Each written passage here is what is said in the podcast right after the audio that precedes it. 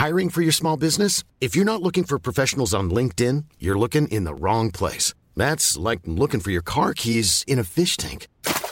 LinkedIn helps you hire professionals you can't find anywhere else, even those who aren't actively searching for a new job but might be open to the perfect role. In a given month, over 70% of LinkedIn users don't even visit other leading job sites. So start looking in the right place. With LinkedIn, you can hire professionals like a professional. Post your free job on linkedin.com slash people today.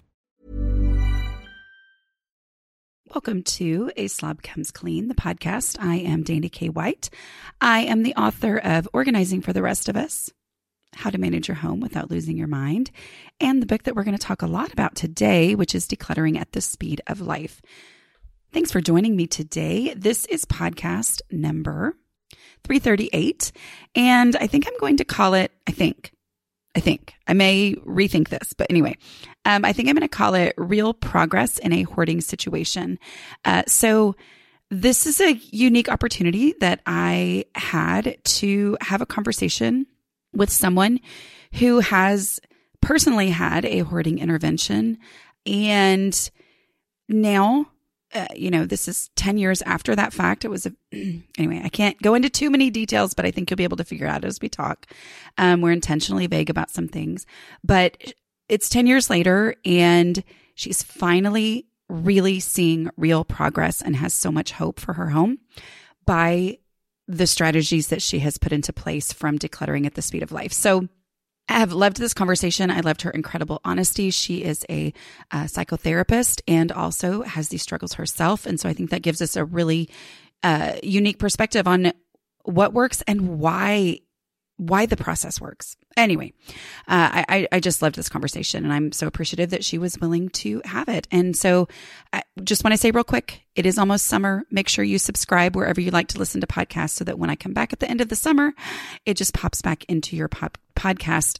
Yeah, it pops back into your podcast app instead of forgetting about me after summer. So, okay, let's get to the interview.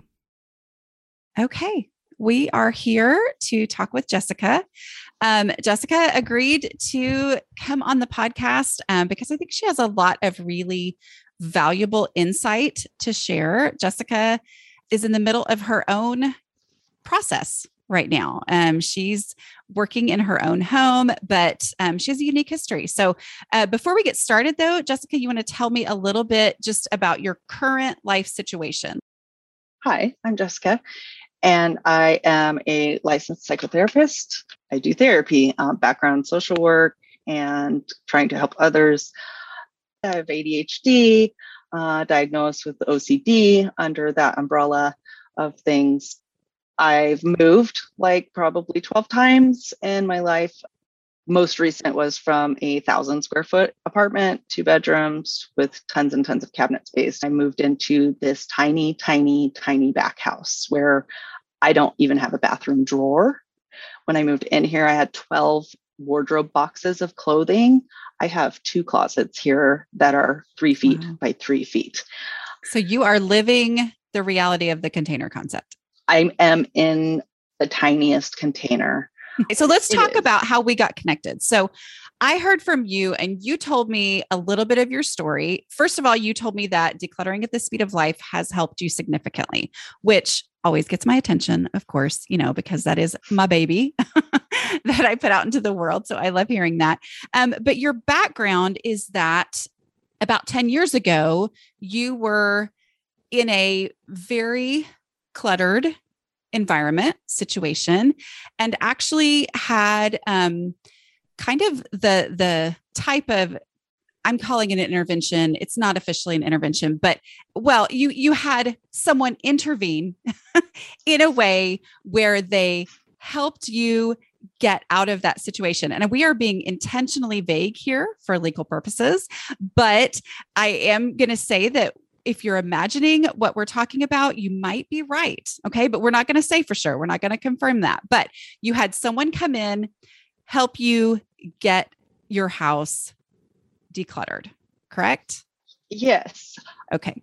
I would feel comfortable saying I had a team of professionals come and help me before I was even qualified to be on a team of professionals. Okay. So here we go now that we've been intentionally vague, but we think people probably know what we're talking about, um, this uh, we're gonna we're gonna be talking about hoarding.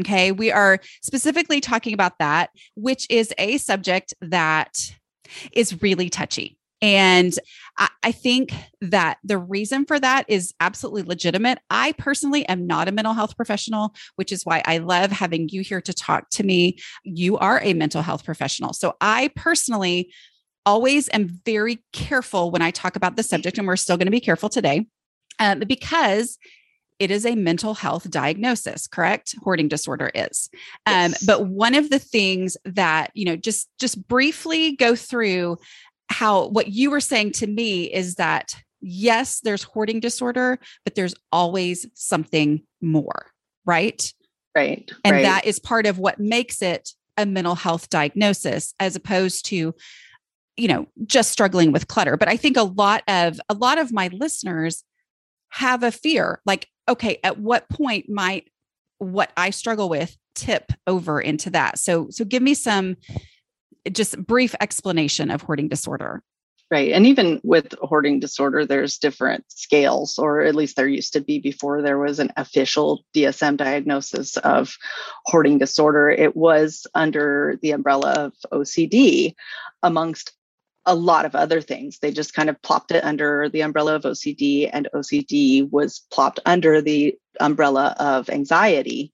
Um, and that's not to mention like ADHD or depression or any of the other things that are contributing factors. So, so I don't know if in the mental health field, becoming more and more and more specific with labels of things is actually being helpful to people people want answers. What's wrong with me? How can I fix this? I need an answer. I need a diagnosis so that I can go and do a thing about it, so that I know what I'm looking for, I need help with. And I'm not saying that that doesn't work for a lot of things. If you go to a therapist, I'm a therapist, somebody comes to me and says, I suffer from anxiety, then I kind of have an idea of where to begin. I've been diagnosed with depression since blah, blah, blah. I kind of know where to begin. But what I find equally true about the quote unquote hoarding disorder diagnosis is that it's never just that. You can back trace it and let it hold hands with other diagnoses. And so the more specific you get, the further away from real answers you get, the further away from actual help you get. Because now, now you might have this diagnosis of hoarding disorder and it's just sitting in your lap. And all of your stuff is still around you. All of these things are still around you a lot of it to also, you know, I have ADHD, so it's kind of like squirrel. There, there one goes. Okay, how's it going, squirrel? How are we now? Where are we going? Mm-hmm. What works really well with your system is that it. I don't know if you want to go there right now. Yeah, talk about my system. I love it. is that it cuts out a lot of the, you know, emotion stuff, but it lets you feel the emotions. Um, I'm in all these like, you know, Facebook groups or whatever. And I just kind of, you know, there for support and decluttery support and stuff like that. And I've I've listened to so many other books and I see people asking for help on these cluttery things. And I feel comfortable giving advice now kind of from your book about the main things that I got from listening to your book over and over and over again, a little bit obsessive compulsively.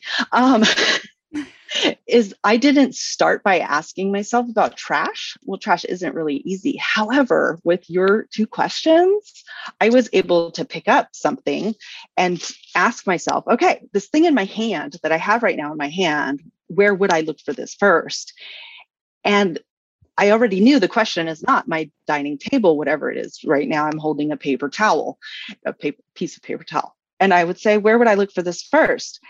and I'm like ready to go and put it there first, put it there now, do that now. But I wouldn't go look for this piece of napkin. I, I so then the answer is trash. So it was really helpful for me to kind of cut through the I could use this for something or this is something that brings back these memories or like I'm going to forget all these things if I put this in a donate box that kind of stuff that is under the you know the fear of the hoarding disorder mm-hmm. what if i need this and i don't have it well like you make it very clear well if you have it and you don't know where you're going to look for it or where you would look for it or you would look for it is the key.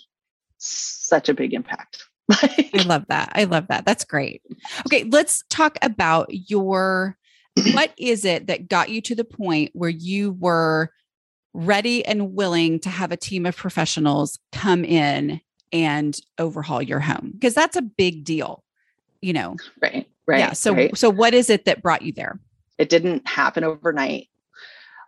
I've always been kind of a collector. So I've been lugging this stuff around. In one of my moves, I'd moved from this 3,600 square foot McMansion with my dad and a roommate at the time into a 500 square foot tiny apartment. And then within six months, my grandma died. And I found that I had to move into the place to kind of keep it up and put it for sale or whatever. So that was going to be the safe place that we lived in. All the cabinets were full of you know everything that she was using i had all of her hand-me-down stuff where you know that she had decluttered at some point out of her house had, yes right because she had lived there for like five years in this place and when she moved from that place from her old place that she lived for like 60 years. When she moved into this new place, she decided, I don't want any more oak furniture. Here, you have it all, Jessica. I'm going to get cherry wood. And of course, the things that she bought were very, like, you know, high quality. So I brought all the things that she had already decluttered and discarded back into her place. So living in there and trying to have guests over there with, you know, I had a trail of boxes, like an island, a box island in the middle yeah. of this big open living room. And that's just how we lived. We could see the TV from there. We could get to the kitchen from there. We could kind of use the kitchen. We could not sit at the dining table and have dinner. Um, but that was just, you know, we had like a eating bar, or I ate at my computer and my kid ate at their computer. So like it's not, it wasn't a dire need until guests started wanting to come over in this big new place that I had full of stuff. And somebody had said to me, Hey, you should call some professionals and I had no idea what that even meant. I had never heard of like hoarding disorder or even think that I had OCD. I knew I had ADHD from when I was younger. And so I I am the one nobody called for me. Nobody asked anybody to come. They just suggested it to me and I was like, "Oh, well like they're wait a minute, there are professionals out there. I didn't know anything about professional organizers or anything like that." Which also I love about your book is that it very clearly distinguishes that those are three totally separate things cleaning, decluttering, and then now my brain just stopped on the third one. And the daily stuff. And the daily stuff. Right, yeah. right, right. Yeah. That's those things are three totally separate things. Whereas any one of those things for me turned into an all day marathon event that took me two days to recover, then you become helpless and mm-hmm. hopeless or you feel you feel helpless like nothing is going to help me. This is just how it is. This is just how i live now. I just right. live in all this stuff and nobody can help me which is how i felt for at least 10 years now since then. Like well i guess it's just helpless. I guess this is just how i'm going to live. And you're saying that because you had the professionals come in help you and then did not see lasting results in such a short amount of time, I was unable to grasp any long term sustainable, any, any long term sustainability. And a lot of that is visual. The visual progress that, that you talk about is so important. It's so like you know when i therapize with people i i tell them you know whatever your age is i tell them give yourself high fives give yourself gold stars. You did a thing you put on your shoes you did these things and what that does is it gives your brain little hits of dopamine and it makes you want more. My new digital picture frame from aura is honestly my new favorite thing. It is a beautiful frame that displays a new photo every 10 minutes. Y'all i'm delighted every time i walk by my beautiful aura frame. One frame lots and lots of photos that i can enjoy that is a great solution for what can be a clutter problem, right? So, how does one frame show so many photos? Well, I preload photos onto the frame using a super simple app that Aura has. I have also shared the app with my kids so they can add photos to my frame anytime from wherever they are. Now that my kids are all traveling and moving to different cities, this is like a mama dream come true. So, we are also loading up a frame with pictures for my mom for Mother's Day. It only took me two minutes to get started using my Aura app. You can upload an unlimited number of photos, invite others to share photos directly to your frame with no fees or memberships. Right now, Aura has a great deal for Mother's Day. Listeners can save on the perfect gift by visiting auraframes.com to get $30 off plus free shipping on their best selling frame. That's A U R A frames.com. Use code CLEAN at checkout to save. Terms and conditions apply. Getting the most out of your grocery dollar can be challenging these days, to say the least. Having a focused plan for meals is the very best way that I have found to stay on budget. And that is why I love Prep Dish. Every week, I receive an email from Prep Dish with a meal plan and grocery list already made for me and step by step instructions for the one hour prep session that sets me up for mealtime success all week long. And yes, I said one hour prep for a week's worth of dinners. That means I'm saving time as well as money. Choose from four meal plans to fit your eating style gluten free, paleo, low carb, and super fast. I really, really like Prep Dish's super fast menus, so I don't have to turn to takeout or processed convenience foods to feed my family fast. It's a game changer for working moms. The founder, Allison, is offering listeners a free two week trial to try it out. Check out prepdish.com slash a slob comes clean for this amazing deal. Again, that's prepdish.com slash a slob comes clean for your first two weeks free. This is a no brainer. This episode is sponsored by BetterHelp Projects. So many projects. Taking care of all the things gets overwhelming. So when I get that feeling of overwhelm, I know I need to take steps to make my mental well being a priority. Having someone to talk to, like a BetterHelp therapist, can really help. This time of year is always busy, but with my youngest child graduating from high school, we have lots of extra projects that need my attention. I know from experience that these are the times when it feels extra helpful and essential to talk through my emotions with my therapist. BetterHelp makes it easy to connect with a licensed therapist. The online platform simplifies the process, it's accessible and affordable. After answering a short questionnaire, you can choose whether whether you prefer to meet via phone call, video, or live chat. And you can plan your sessions at your convenience to suit your schedule. Find your social sweet spot with BetterHelp. Visit betterhelp.com slash clean today to get 10% off your first month. That's betterhelp, H-E-L-P dot com slash clean. So I, here here's my and I believe me, I know that hindsight is 2020. I know that, you know, but so, but so my understanding of your situation, we're not going to say how it is that I have this understanding, but anyway, um, so That's, let's you know. say you had a big stack of empty boxes. Here's where it was making me crazy because there's a big stack of empty boxes, which is full on procrastinator. 100%. It is easy. That we could break down these boxes and remove them immediately. Right. And yet you had a lot of super deep emotional, seemingly traumatic conversations about very emotional clutter. If it was me, the first thing we would do is have a win, is deal with that to the ceiling pile and visually make this place better so that you can then feel like, wow, little bits make right. a big visual impact and I can do something before right. we get to those emotionally laden things. That is just my hypothetical. That's I, totally real. You have to build up to it. You yes. have to do the practice. You have to see little wins. When a professional organizer or even a therapist just dives in to like, let's talk about this big, big trauma in your life your brain stops working and can no longer tell the difference between a crumpled up piece of newspaper to like um, this inherited beautiful photo frame. Your brain stops because your subconscious doesn't even let you get there anymore. Your subconscious is like, I'm going to protect this human. It turns you into fight or flight mode and it doesn't even let you go there. So it helped you. Things. It helped you to see that there was an in between. I have not seen visual progress until I stumbled upon your book.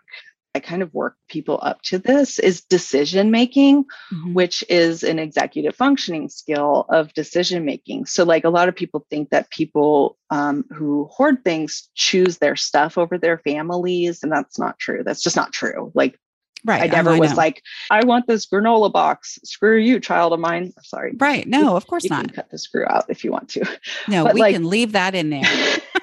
like, you know, that's not a conscious decision, but like when you put six things in front of me and tell me to make a decision, I get it. I get what you're trying to do there. You're trying to make you're trying to make me make decisions. Well, I don't know how I, I never knew how to make a decision of that, which is why like I love your book so much because it does you just find I just found myself kind of accidentally making decisions and then going, these are decisions that I'm making right now. I just made a decision of is this shoe in my kitchen?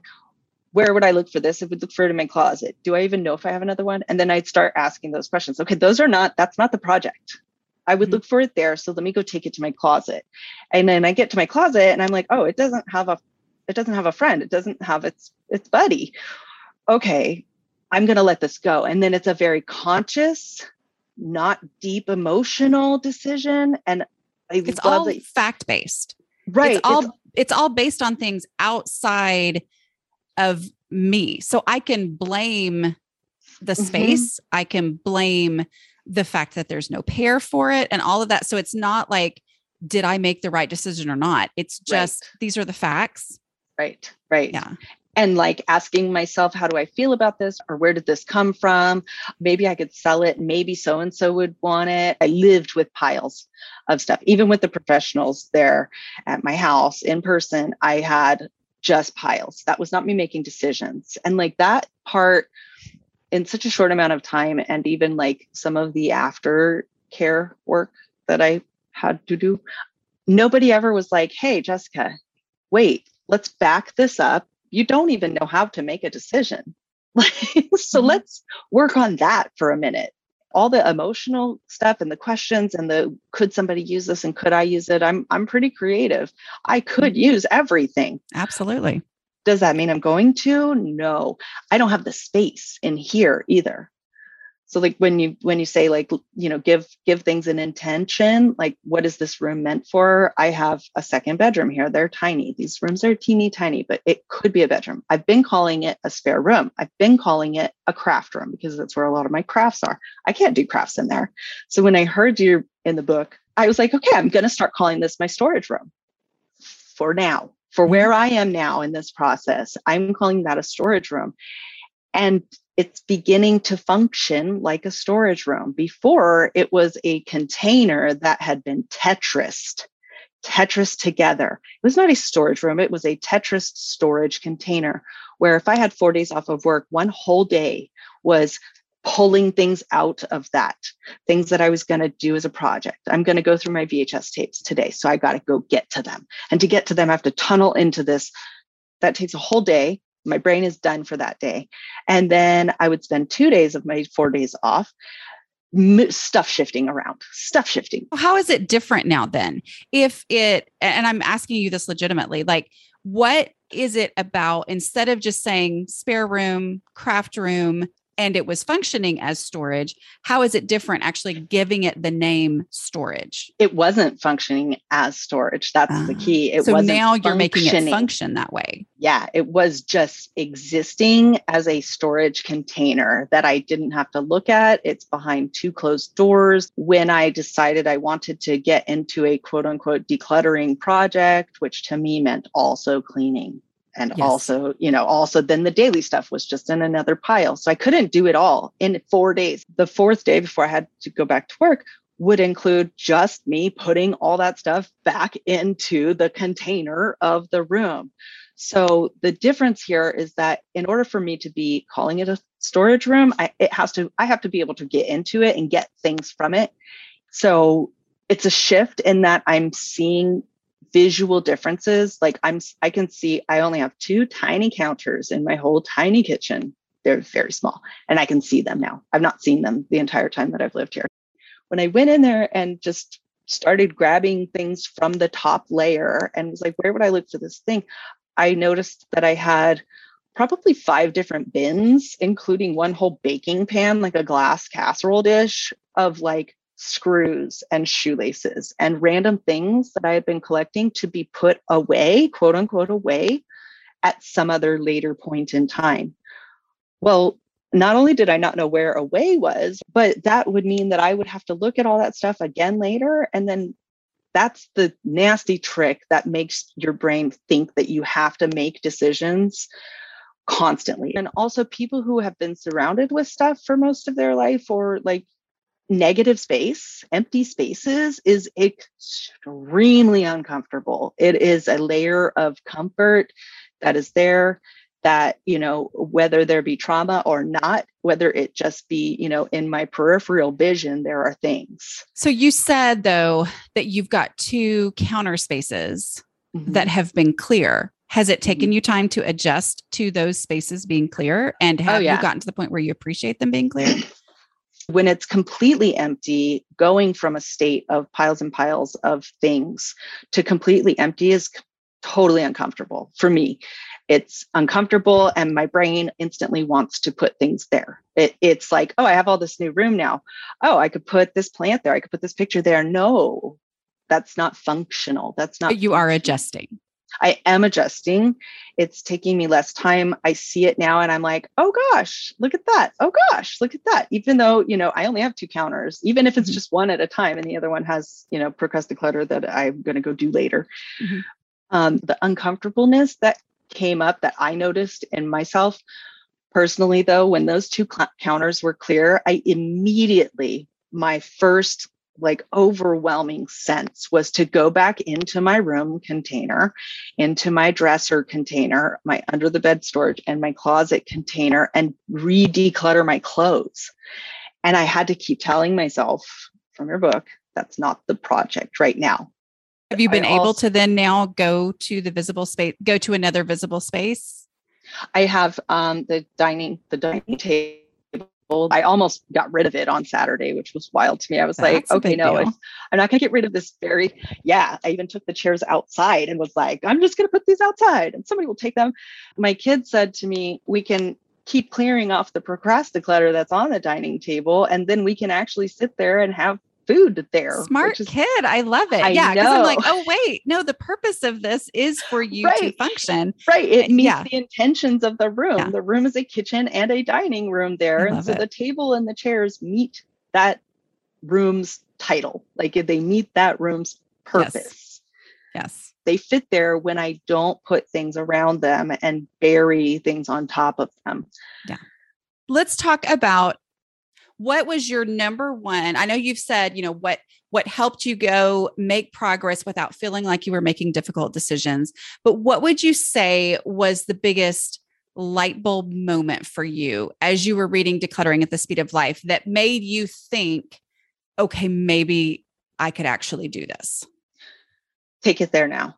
Why? i had because so many people resist that one so i'm so curious what made you right re- I like I had already myself sort of been doing the dishes every day. Mm-hmm. That has that actually like so had I not been where I was already kind of along this journey, that would be the number one thing for me to recommend to everybody start doing yes. your dishes every day.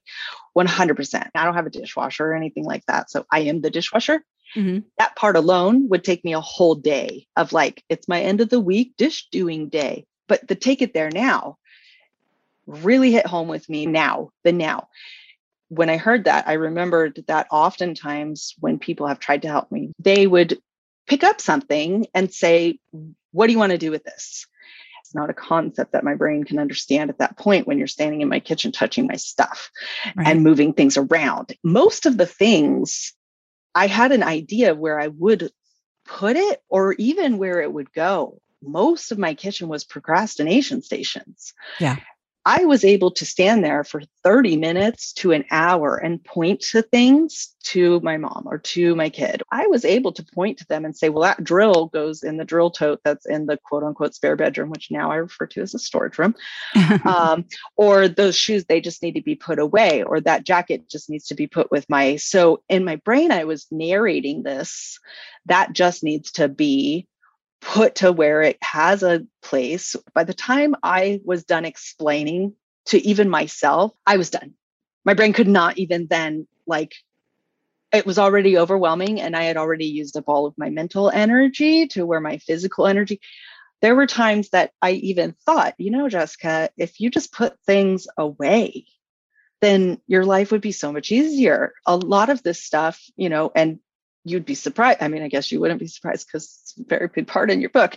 You'd be surprised at how much trash there was, packaging of things, mm-hmm. or like, you know, half empty things of, I don't know, markers or whatever that's that's just there and it all becomes blended into the clutter. So like when you look at that, there's nothing very obvious. So for me, at least, it was not as smooth in the beginning and still you know it's a thing that i have to keep practice it's practice practice practice practice in tiny bits to see visible differences and then go i can do i not only can i i am i am doing the thing i'm doing the thing and then my brain wants more.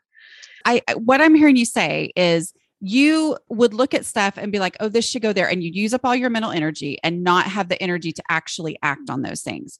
Right. And right. so it just zapped all of your energy when the question was, where should this go? Do you want this? But right. then you would say to yourself, my life would be easier if I would just go ahead and put things away. But the problem right. in that, what would happen with me is that I'm like, I should be different than I am.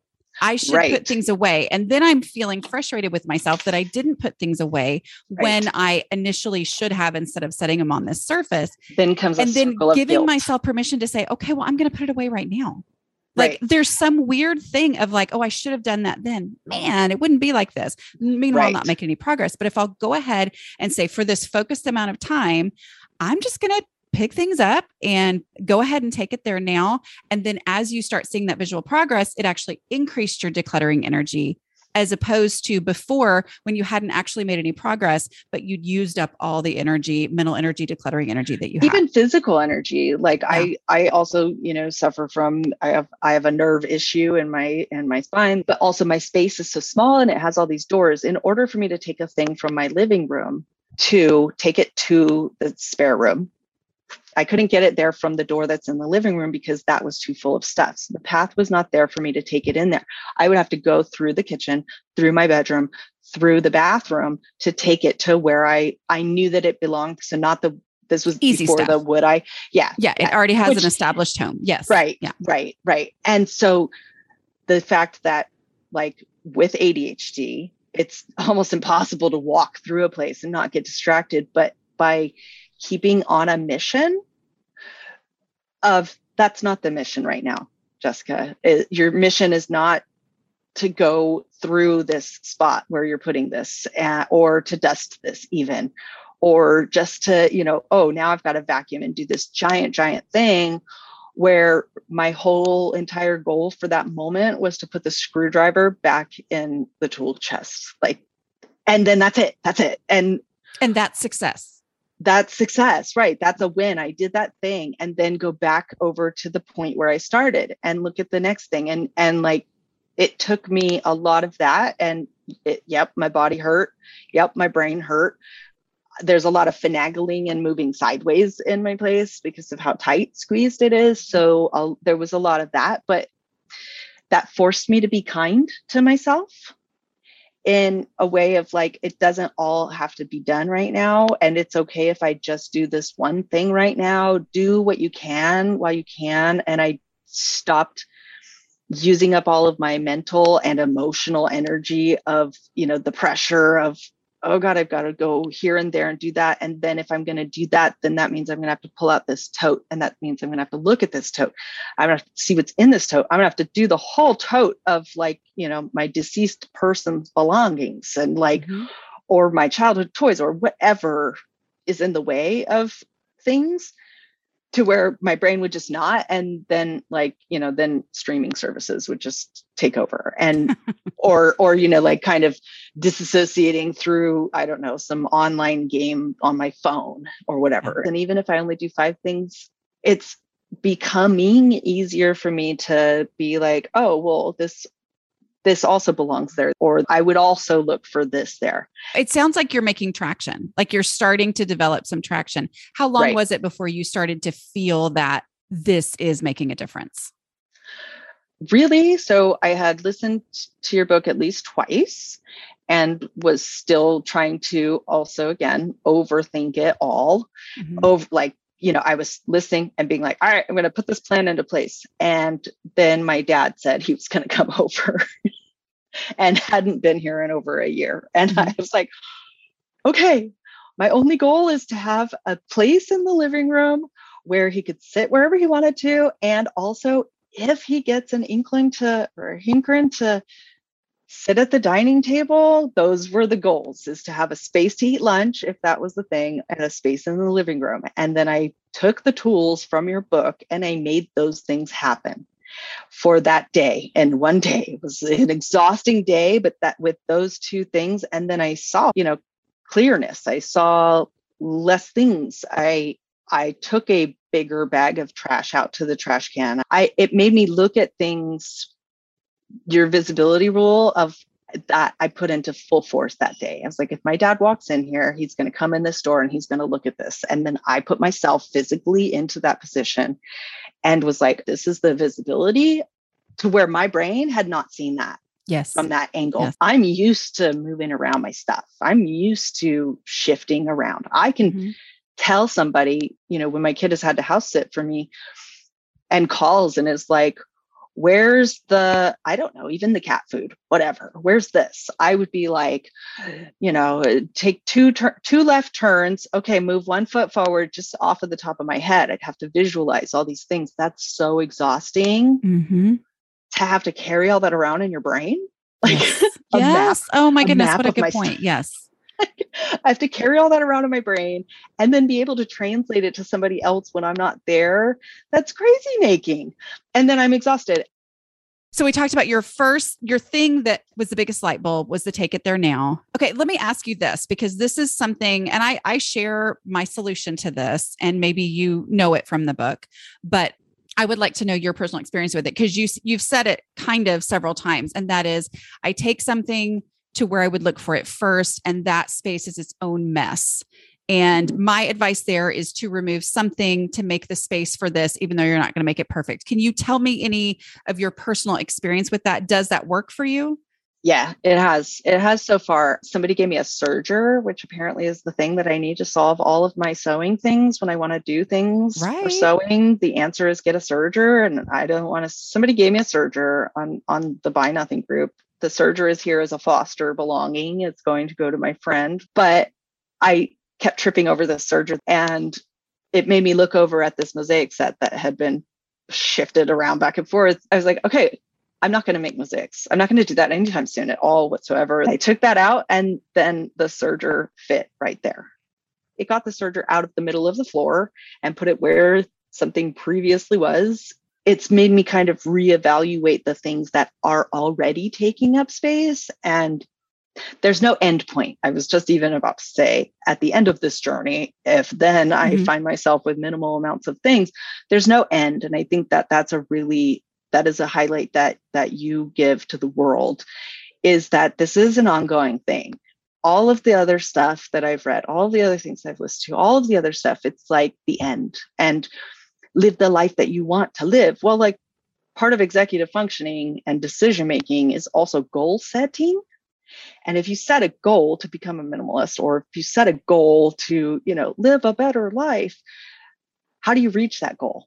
Well, that's too big of a thing. My brain just can't even so then I just don't. So with your process, it's little steps and it at first it felt like okay, nothing, you know, there's so much, there's just so much that I'm going to have to do this with one at a time. Well, prior, none of the things were getting done because somewhere in the history of me, I had it to where if I do one thing, I'm going to have to do all the rest. Mm-hmm. Now, if I had a pair of shoes, just the permission that you give to just take it there now.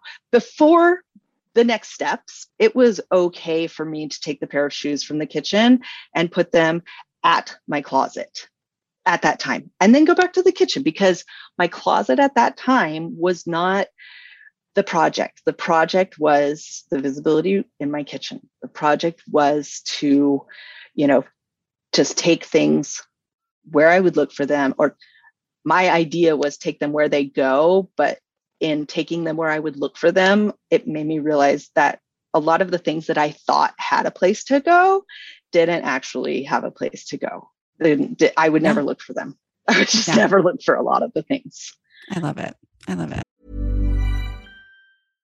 Imagine the softest sheets you've ever felt. Now imagine them getting even softer over time. That's what you'll feel with Bowl and Branch's organic cotton sheets. In a recent customer survey, 96% replied that Bowl and Branch sheets get softer with every wash. Start getting your best night's sleep in these sheets that get softer and softer for years to come. Try their sheets with a 30-night guarantee. Plus, get 15% off your first order at bowlandbranch.com. Code BUTTERY. Exclusions apply. See site for details.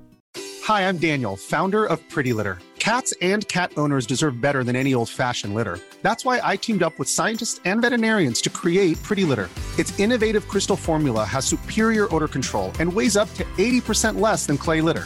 Pretty Litter even monitors health by changing colors to help detect early signs of potential illness. It's the world's smartest kitty litter. Go to prettylitter.com and use code ACAST for 20% off your first order and a free cat toy. Terms and conditions apply. See site for details. Because you've you've done a great job. Like like you, thank you. I mean, you are really being so honest and I appreciate it because you are I like I think your words are going to give so many people hope.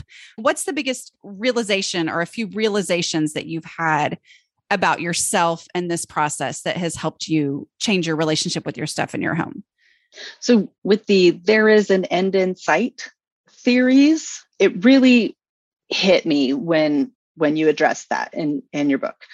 It really hit me that this is going to be this is just a life of decluttering.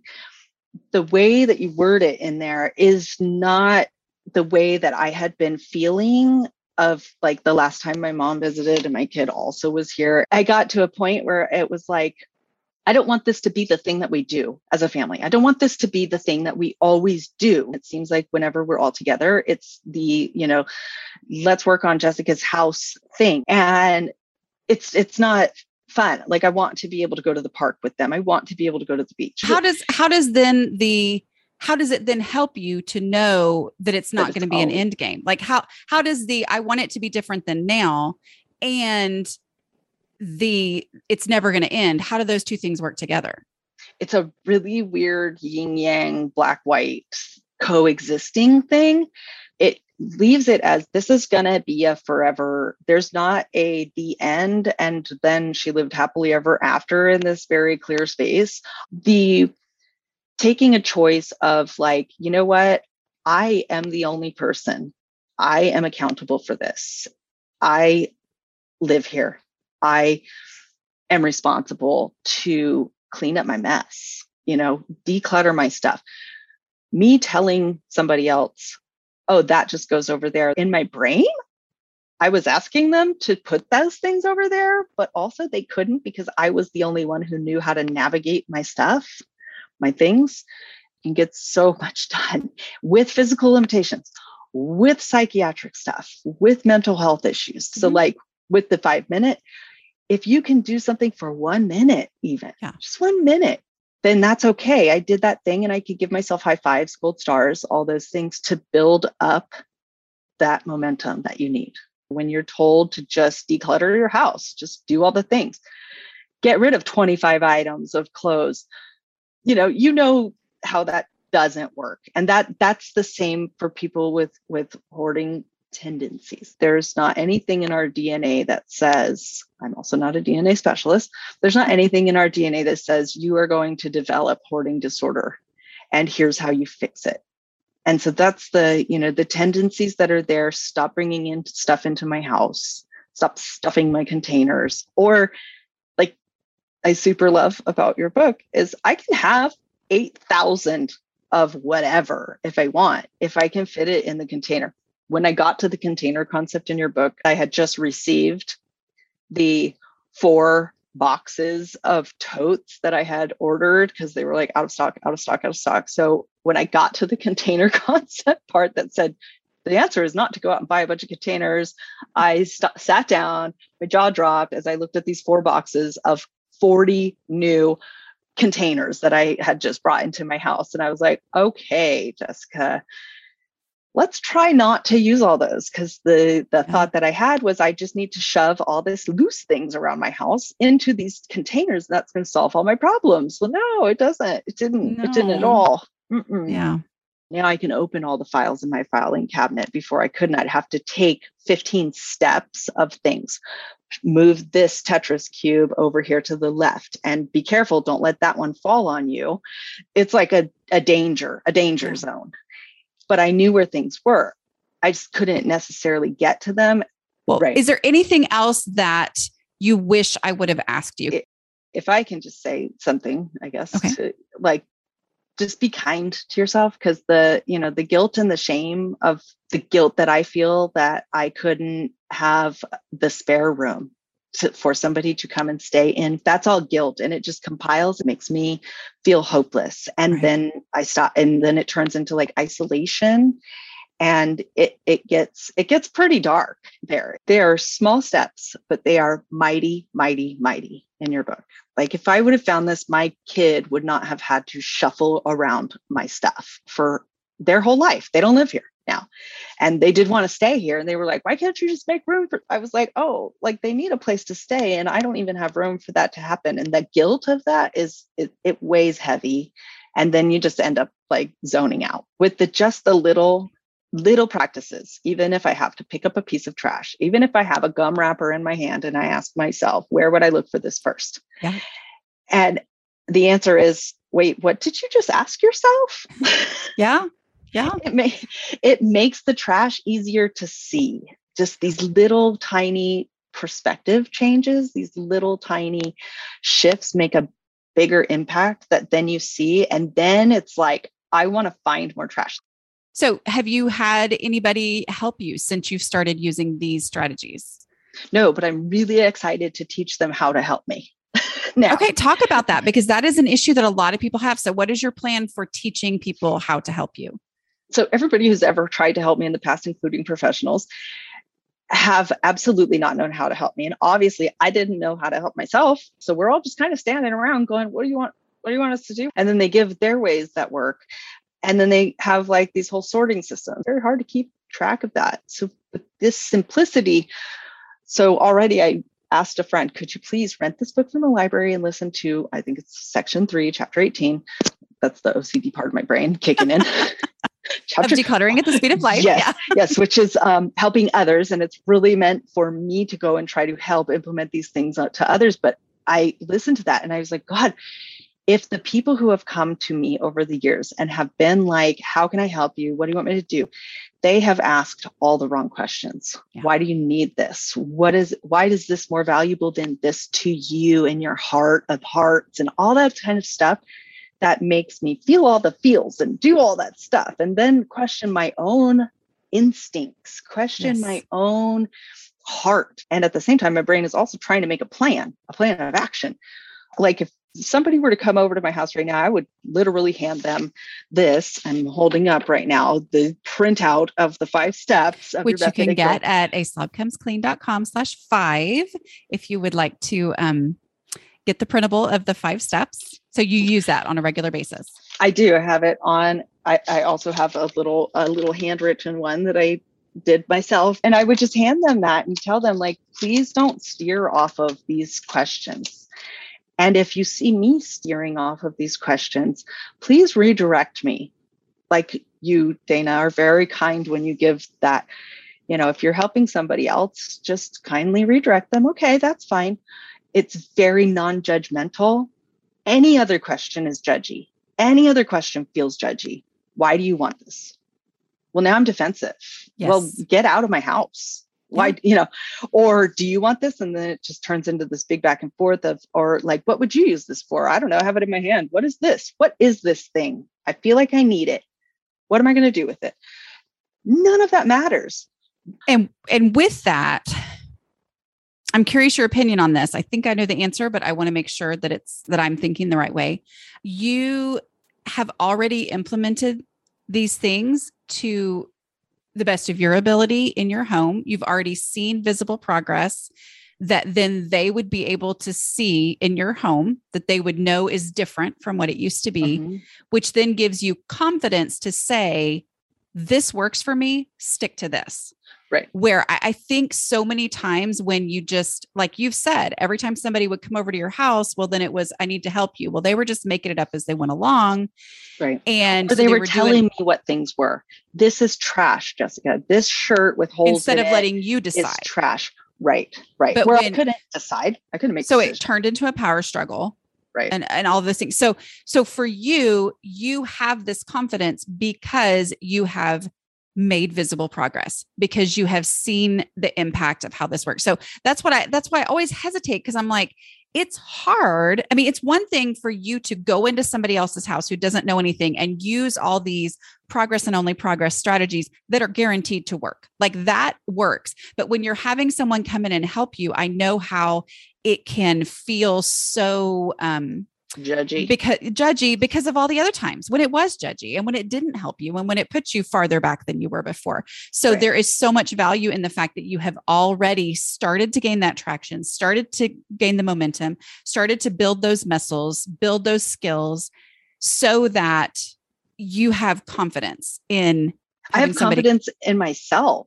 Yes. now. Yeah. So you Whereas know these things work. So you can be, you can be pretty like bossy about it as far as like, this is what I need. Keep me on track. This is how I stay on track. This is how I make progress.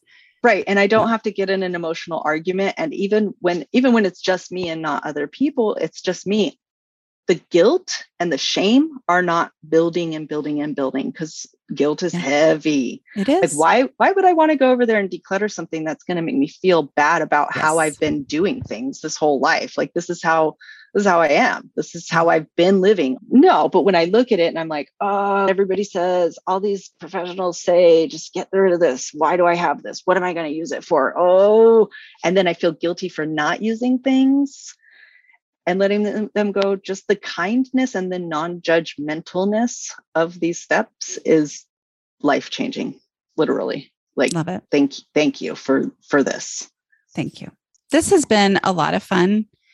And I say fun, but it's also like really kind of, I mean, I don't know. It's meant a lot to me that to have your perspective because I think there are a lot of people who are going to relate to exactly what you've talked about. And Mm. go ahead. Yes.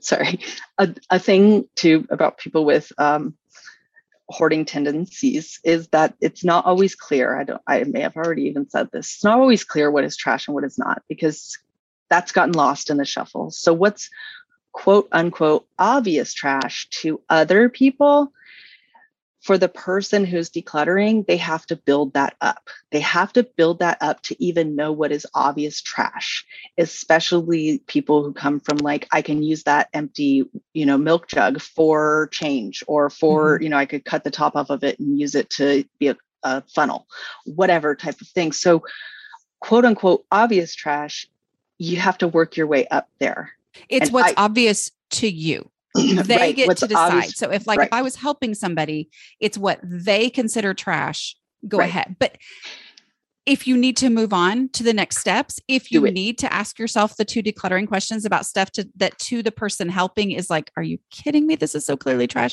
Those questions help it reveal it to you, is what you're saying, right? Right. So oftentimes, like seeing pictures of people with that are like, you know, this is a hoarder's house or whatever.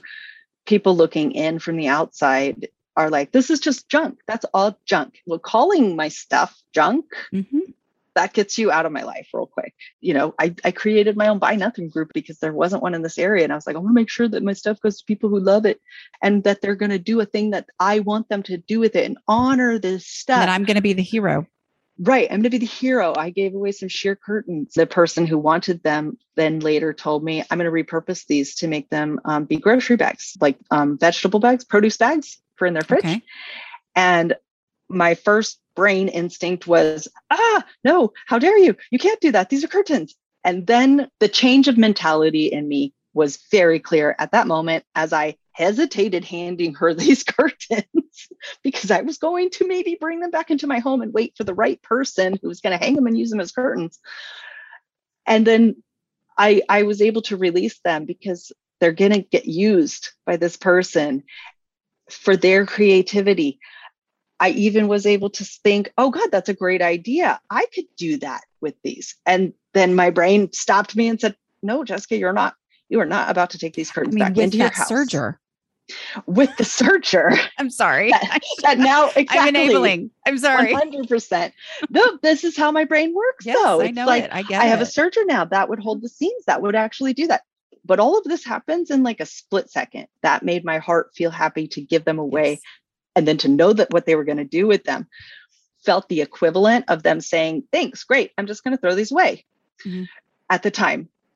The amount of time that it took for my brain to go, they're going to get used was shorter um, the guilt of not using these curtains for the past XXX amount of years was lifted. The joy that I felt in that they're going to get used for a great idea by this person who's actually going to put this use into action. Those were my grandma's curtains yeah. that she used. She would be happy that they're being used and not shoved in the bottom of a box. I mean, even in my life changing or, or not, not so life changing professional help system. Uh, I think my dad had said something like, you know, your Nana would be rolling over in her grave if she saw how this place looked right now. That was just more guilt placed. Mm-hmm. Pile, pile, pile, piles of stuff equal piles of guilt. Okay. So what you just said was that guilt stops you in your tracks and keeps you from making progress. And also and makes me decisions. Progress yeah, and, and keeps decisions. you from yeah, it just makes the decisions that much more overwhelming, harder to make. And yet, I was wondering if, because I know you had mentioned to me, you talked about as a psychotherapist, your understanding that there is a root thing. Often it is trauma that has happened that brings about or, or blows up the, hoard, the hoarding tendencies right? Mm-hmm. So you may have right. a hoarding tendency and then the trauma. So you had trauma. You had moved into your recently passed away grandmother's house. That's traumatic. Okay. Yeah. The other thing that you had shared with me is the realization that you missed out on a lot of your childhood and a lot of your things that you were holding on to represented childhood, correct? Do you feel like you had to know and understand that trauma before you could make progress? Or do you feel like it's possible to make progress before you have explored and figured out your trauma? Does that make sense? Yep, it makes sense. Perfect okay. sense. Um, when you can realize that things are traumatic in your life. I had been telling my story, my story of Jessica, my life. You know, I moved here when I was nine, blah, blah, blah, blah, blah. These are things that happened to me. These are things that didn't happen to me. But you can't just plop some trauma realizations into somebody's lap without their their brain sucking it all back in like so any okay. kind of realizations have to come kindly and non-judgmentally when you feel like you're being judged for things when i was told oh well you're collecting 80s toys because you really didn't have a childhood because you had a baby as a child then my brain was like you're judging me all that is judgment. And then my brain was like, no, I can't make any decisions now. I can't make any progress forward now. Thanks for making me realize the reason that doesn't help progress though. That does just help. knowing the reason didn't yeah. help with the progress. Not so do all. you feel like from your experience and your professional knowledge, do you feel like the tools themselves, even before the realization, are valuable? or do you feel like you have to have the realization to be able to use the tools meaning my tools my steps your steps are usable without any realization of trauma without any decision making really like yeah. the glory of your your tools is that you're not very bluntly directly telling somebody they need to make a decision they're just doing it by having a donatable donate box and a black trash bag which I'm going to put this where I will look for it, where I would look for it. Should First. I ever need to look for it? I'm going to put it there now. And then you ask the second questions. And it's you know even if it's a gum wrapper, where would I look for this? Okay, well, maybe I maybe I would look for this gum wrapper, maybe some little origami. Who knows? Right. Whatever. I know. Believe me, I get it.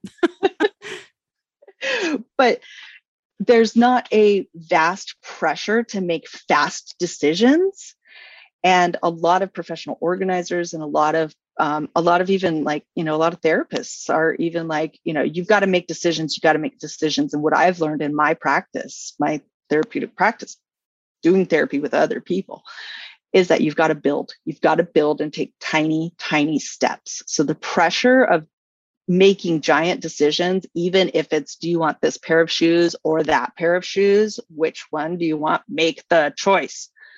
That just makes people shut down. And when there's trauma involved your brain shuts down for you. You don't think mm-hmm. of it, it's not a choice. You don't yeah. have a choice to be like, you know what, this is all too overwhelming. I'm just not going to think right now. If I, if that was a decision I was able to make, then, you know, I, I would choose a different decision. Your brain doesn't let you though. So with these steps, they're very small, they're very little. And like the only real decision that I'm making to begin with is where would I look for this first? And the decision that's there underlying in that one is would I look for this period? Mm-hmm. Then it's like, oh, you know what? No, I, I wouldn't look for this. And then I make the decision do I want to throw it away? Do I want to put it in the donate box? Not 80 other questions in between there, not guilt of not using it, not guilt for it being ruined. A, a, thing with you know hoarding is a lot of the things that are uncovered are ruined and no longer usable and when you see things again when with these quick makeovers mm-hmm. and you see things again it brings up all the feels all the things of when you first acquired something or when you first got it or how you remember it how i remember my grandma using these things and it's the memory and then you you've got all these feelings all this pressure all these like you know joyous m- emotions happening and then you're being told to make a decision of whether or not you want to keep it or not well i want to keep all those feelings and all those memories and now i've got this thing that just sparked all those things in me and my deep dark corners of my hoardy brain. My brain's been hoarding all things, things too. Mm-hmm. I want those things. And then you just end up with, you know, all your stuff. And no, and then it, it leaves a really bad taste in your mouth for for getting help again, try, asking for help. Um, thanks for being willing. I mean, you have been through it personally, and then you have that amazing extra aspect of also professionally helping others, you know, in the area of psychotherapy. And so I just, I, I just think that this has been really valuable. And also thanks for bragging on my baby, my book. Oh, I brag to everybody. I'm like, that lady Dana says, da, da, da, da, da, da. that lady Dana says, we're so tired of hearing about Dana. But mm-hmm. Yep. Yeah. Yep. Like really what you're doing, and I don't even know if you realize this, is a lot of the things that you're saying, these five steps, they're all CBT, is cognitive behavioral therapy. It's tiny, tiny steps. So like you're doing therapy, but but you don't even know it. That like these tiny little wins, tiny little wins to give. And I know CBT. I I do CBT with people. And it still didn't occur to me until it was put to me in a way that you put it of like this is this is how to apply these things in my for real life and the the my daily life and you know if nothing else i do the dishes and sometimes that's even too much for me sometimes that's even and too then overwhelming. just do them again tomorrow. And then i just do them again tomorrow. Yeah, yeah. and then i give myself a high five a good yeah. job. I give myself my my friend she's my like accountability person but not in a naggy way. I'm like i did the dishes today. And she's like yeah you you did the dishes. Just like, celebrate my wins. Don't remind me of what right, i'm doing. Right right. Whereas lots of other people are like yeah but did you yeah you did the dishes so what? But but what about that spare yes. room nightmare. What about that? Well, and and what you're saying there is those are the things I'm asking myself anyway. Those are that's right. the problem is for so many years it was like, "Oh, I did this." But there's so much left to do. So I really right. can't even celebrate that. No, it's like, let's go ahead and celebrate that and let's right. let's make that progress. Well, I and appreciate the, you so much. Um, anything else that you thought of that you'd like to say? just that with your method you can stop at any time i really it really hit home when you said something along the lines of when I get interrupted or when I have to stop, not if I get interrupted. It will happen at one point or another. Either my brain will just go brr, done, or somebody will come in. Some, you know, my kid will run around and ask for something. I will have to answer the phone. When? And like that hits so hard for ADHD. Like you still get the win of doing whatever it was, the little yes. thing. So that to me, I'm like, Yes. And Yes. it takes you farther. It takes you way farther Takes- than feeling like a failure. I did Yeah. more in my kitchen in one day with your book on repeat it in one day to clear the counters and clear the table than I have actively quote unquote working on my house for the past 5 years in this house in this Wow. house. I am not inventing something here. It's literally just explaining what a lot of people don't even know needs to be explained. And so then those of us who don't see it that way are left like, what are y'all talking about? Like, how, why, why doesn't this work? Everything you say doesn't actually work because the things haven't been explained that needed to be explained to me because other people don't even know they need to be explained. I don't know. No, no, right. For this for these kind of things, these never even occurred to people like me. They, these mm. things would never because things just skip 8,000 steps to like the end and now your home is immaculate. Yay. Yes, right.